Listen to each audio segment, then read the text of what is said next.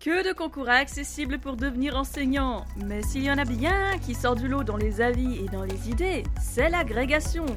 Mythique concours dont on dit qu'il est particulièrement corsé. Avantages nombreux, vision parfois très tranchée de l'agrégé. L'agrégation serait-elle un privilège qui octroie les droits aux meilleurs postes? Bienvenue sur Capsule Éducation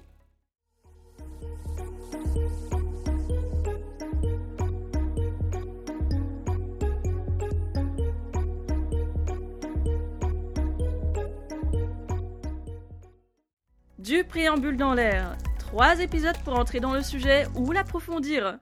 Les épisodes 8, 24 et 26 de la saison 1, respectivement intitulés Enseignant, un métier jalousé et déserté, Salle des professeurs, Autopsie d'un tabou et Professeur des écoles, celui par qui la scolarité commence. Un poil d'historique. Qui du CAPES ou de l'agrégation est arrivé en premier?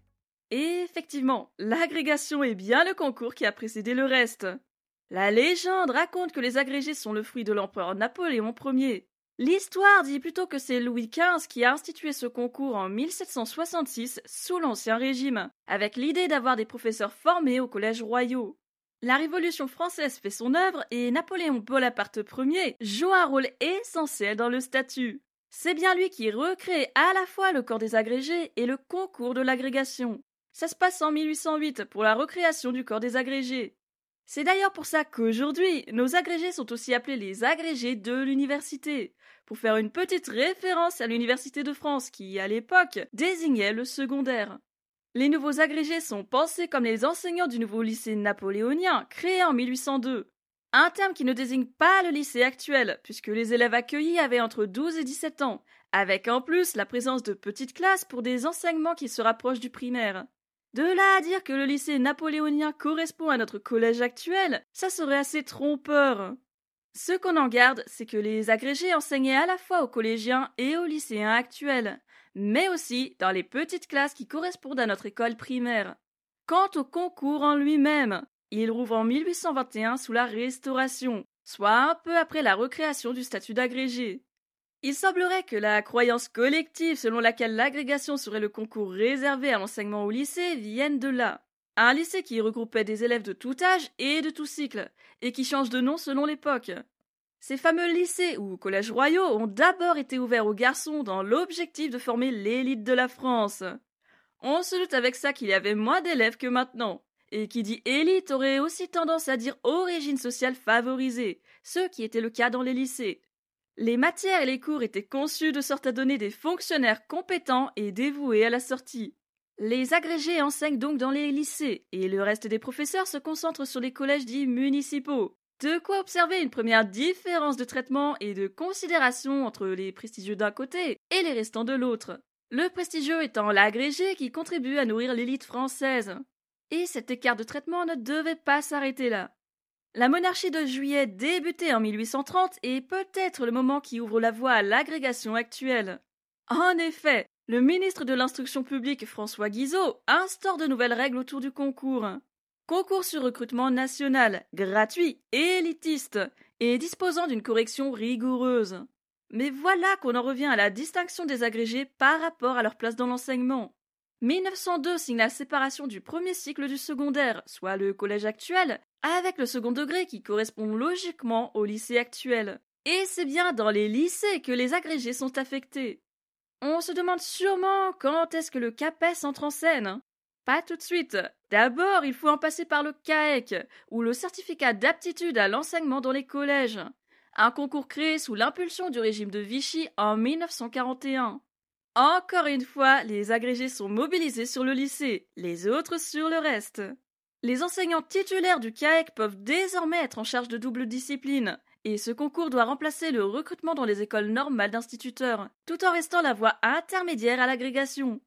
Le CAPES n'arrive pas encore, mais il se profile tout doucement. La massification scolaire des années 1950 est peut-être le déclic qui amène à un nouveau concours. D'abord l'afflux d'élèves dans les collèges puis dans les lycées, Ensuite vient la possibilité pour les titulaires du CAEC d'enseigner dans les lycées en plus des collèges. Tout ceci nous donne finalement le CAPES, le fameux CAPES, sur l'année 1950. Et cette fois, le CAPES permet d'entrer de jeu d'enseigner dans les deux cycles du secondaire. Pourquoi t'en parler si l'épisode se focalise sur l'agrégation? Simplement parce que les deux concours sont liés, que le corps des agrégés et celui des certifiés ont toujours entretenu des rivalités quant à leur place dans le système éducatif. Si l'agrégation demeure bien le premier concours existant du corps professoral, les conditions de son apparition et ses objectifs d'origine ne semblent plus en adéquation avec les attentes d'aujourd'hui. D'un concours réservé à l'élite pour former la nouvelle élite, on passe à une époque qui réfute l'idée même de l'élitisme et qui souhaite ouvrir l'égalité des chances à chacun. Quel est le statut des agrégés aujourd'hui? Disons que l'agrégation reste ambiguë dans son fonctionnement et toujours aussi codifiée. Être agrégé ouvre les voies autant du lycée que de l'enseignement supérieur, alors qu'il est plus difficile de quitter le secondaire pour un certifié. Université, BTS ou DUT, CPGE, des postes qui vont rarement aux titulaires du seul CAPES. Notons également que les trois spécialités de 1766 se sont transformées en une trentaine de spécialités accessibles. Nous voilà donc à une question régulière dans la maison. La légitimité d'une discipline tient-elle à sa présence à l'agrégation? Autrement dit, est-ce bien une discipline digne de ce nom si elle ne figure pas parmi les disciplines accessibles à l'agrég La seconde juridique. Quel statut pour l'agrégé ça se passe d'abord du côté du décret du 4 juillet 1972 qui définit le statut des professeurs agrégés de l'enseignement du second degré. Première citation. Le corps des professeurs agrégés comporte trois grades. La classe normale qui comprend 11 échelons, la hors-classe qui comprend 4 échelons et la classe exceptionnelle qui comprend 3 échelons. Deuxième citation. Les professeurs agrégés participent aux actions d'éducation principalement en assurant service d'enseignement. Dans ce cadre, ils assurent le suivi individuel et l'évaluation des élèves et contribuent à les conseiller dans le choix de leur projet d'orientation.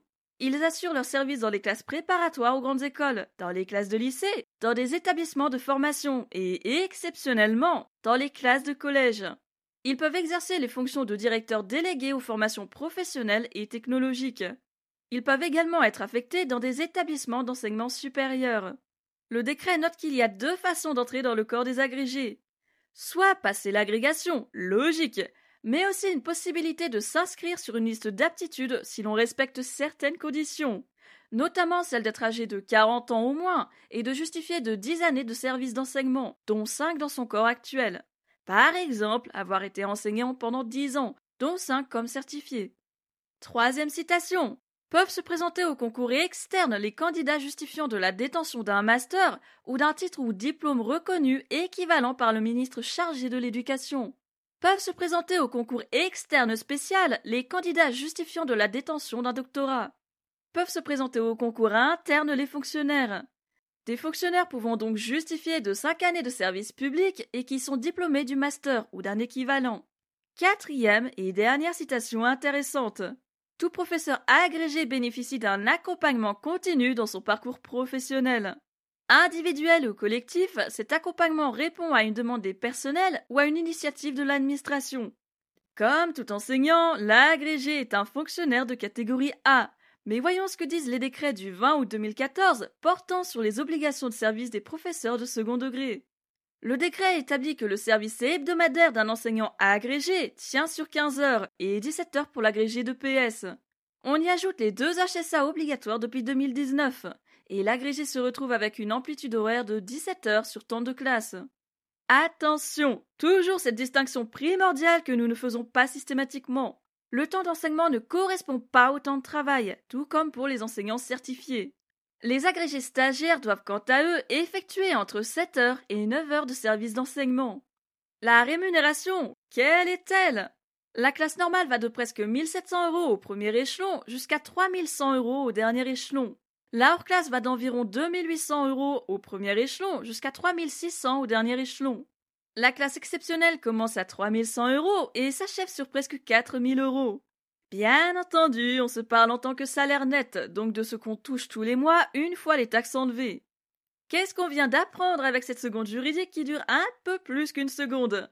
Déjà, l'agrégation est l'un des moyens de parvenir à enseigner comme professeur titulaire, ce en plus du CAPES, de la liste d'aptitudes ou du détachement. Et comme on aura pu le constater via le décret de 1972, en effet, les professeurs agrégés sont mobilisés en priorité dans les lycées, les classes préparatoires et aussi les sections de techniciens supérieurs.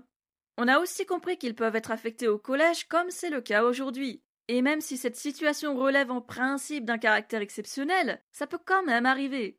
Petit élément en plus pour l'agrégé de PS. Contrairement au reste du corps des agrégés qui fait 15 heures plus les deux HSA, lui doit faire 17 heures, dont 3 consacrées exclusivement à l'association sportive de l'établissement. Verdict juridique. Le statut d'un agrégé est différent de celui d'un certifié ou d'un contractuel. Moins de temps de classe, plus d'accompagnement dans le parcours professionnel et une rémunération plus importante. Les réalités de terrain autour d'un concours exigeant qui ouvre des perspectives autant que des polémiques.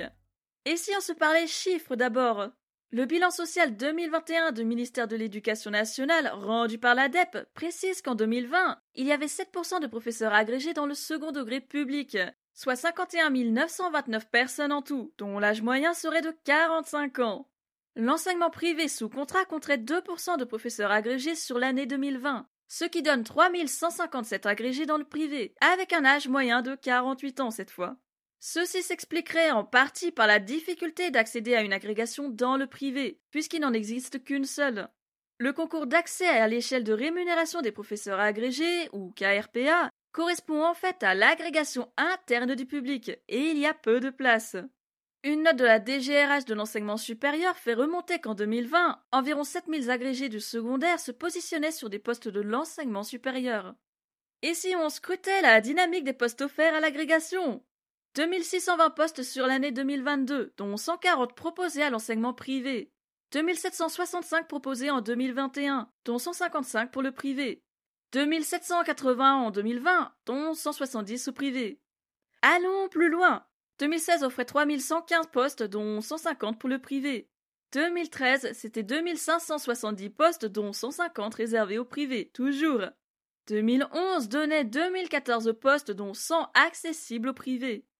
Qu'est-ce qu'on peut en dire Bien que 2022 offre plus de postes que 2011 par exemple, le constat reste là, une diminution des postes offerts.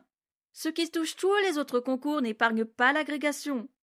On demande assez peu aux professeurs certifiés ce qui les pousse à passer le CAPES, car après tout, le concours est une condition nécessaire pour être fonctionnaire titulaire.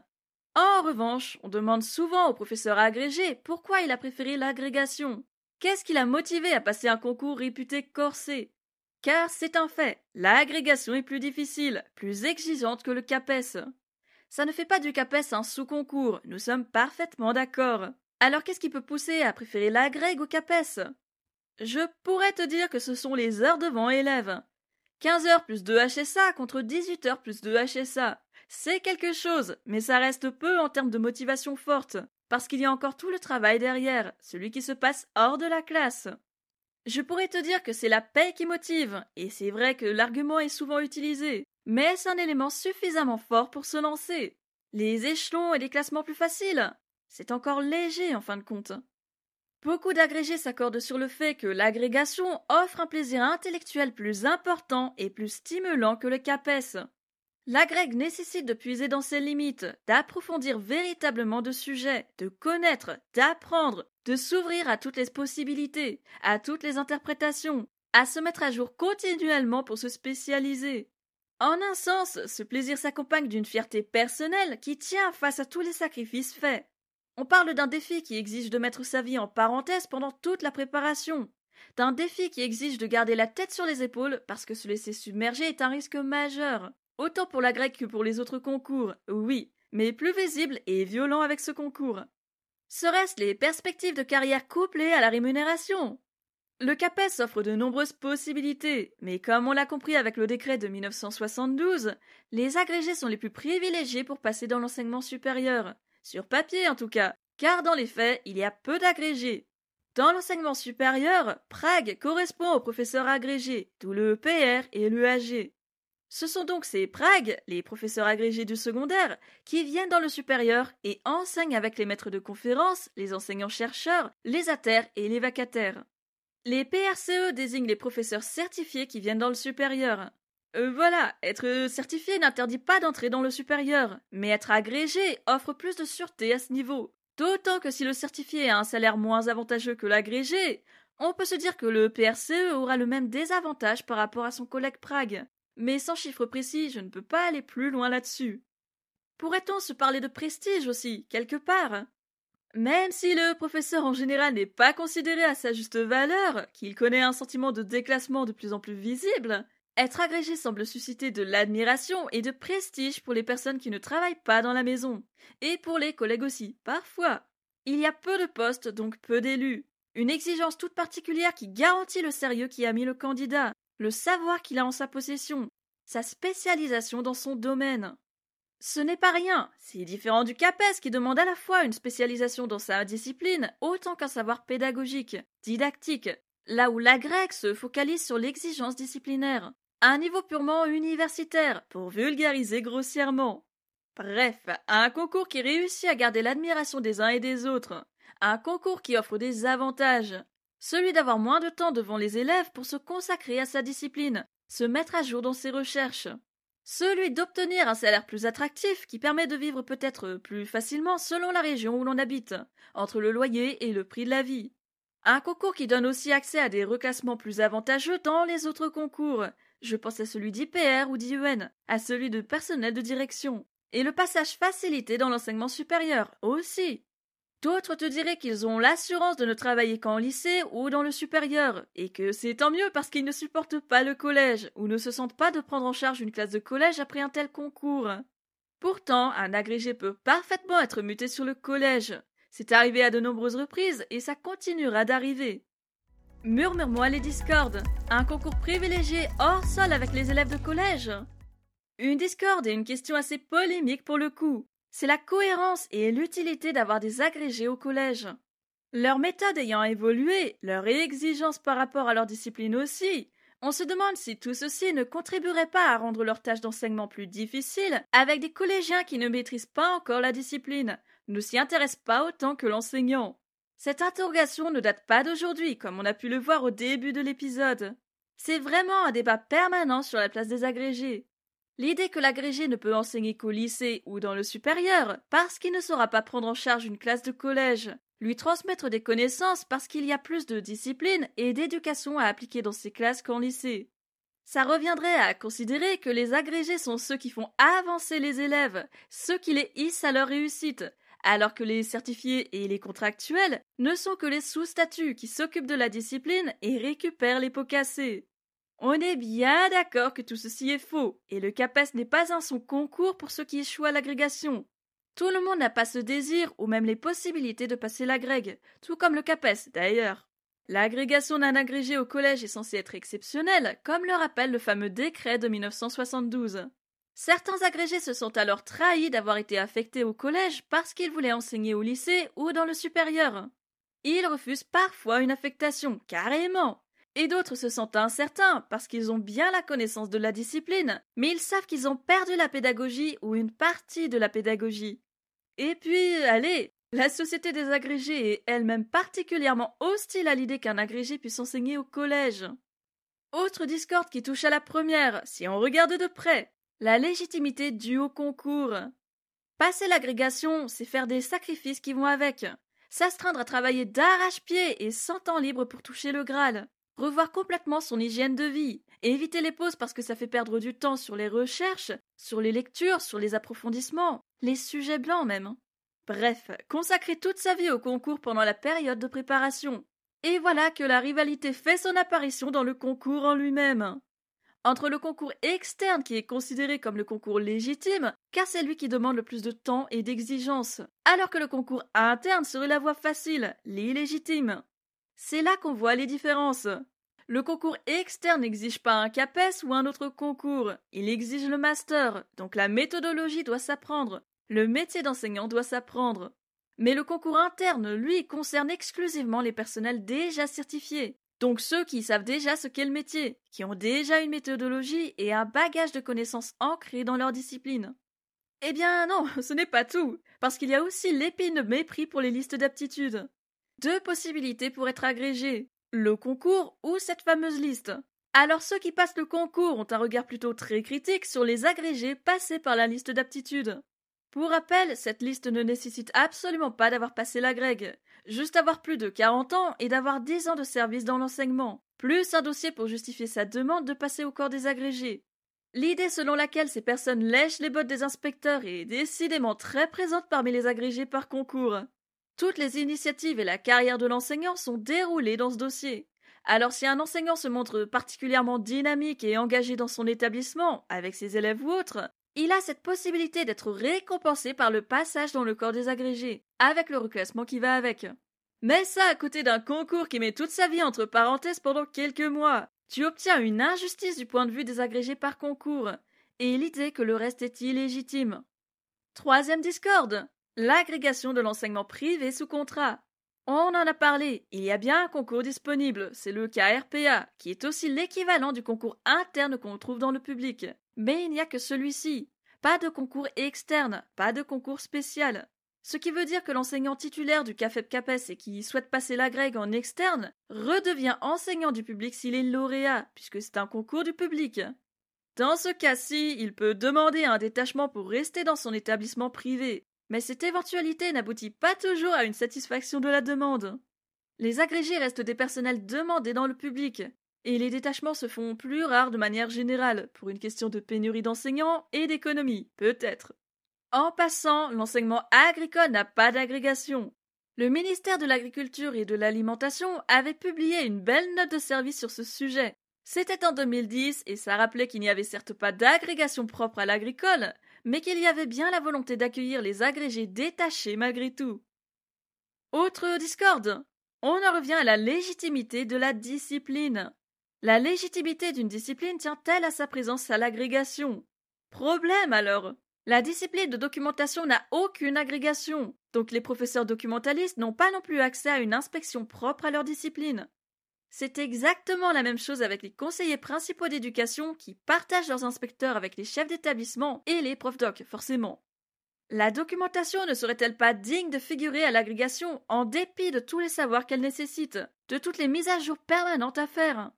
Et les CPE, qui ne sont certes pas positionnés sur une discipline, mais dont le concours reste plus exigeant que la moyenne. Oui, bon, si je dis ça pour les CPE, je dois aussi le dire pour les IPR, les PRDIR, les administratifs. Sauf que le CPE a aussi un rôle pédagogique prononcé, comme les enseignants.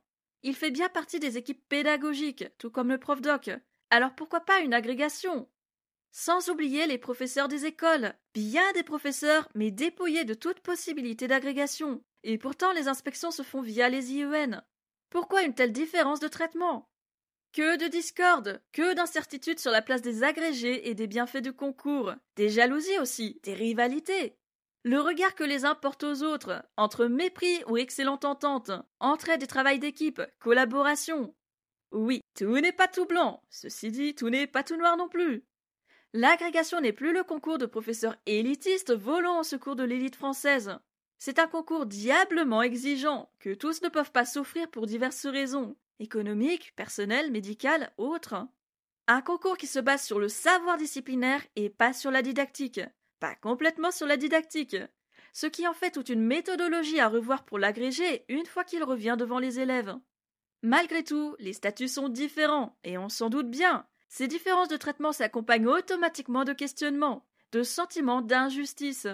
Pas que l'on puisse y changer quoi que ce soit. CAPES et agrégation sont par essence des concours différents, donc il y aura toujours quelques similarités et quelques spécificités propres à chacun. C'est avec ça qu'on comprend que le traitement ne sera jamais tout à fait égal en termes de salaire comme en termes de temps de service.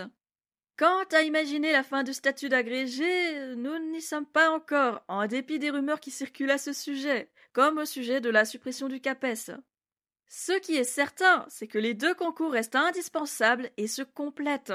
Il n'est pas obligatoire d'avoir le CAPES pour être agrégé. Cependant, ces deux voies amènent au même métier, celui d'enseignant qui transmet des connaissances et contribue à la formation de l'élève. Supprimer l'un exigerait de supprimer l'autre, et supprimer l'un ou l'autre revient à tuer l'enseignement ou à le dégrader plus qu'il ne l'est déjà. Les agrégés tiennent à ce statut, tout comme les certifiés tiennent au leur. Mais toi, qu'en penses-tu? Le concours de l'agrégation serait-il sur le chemin de disparaître pour de bon?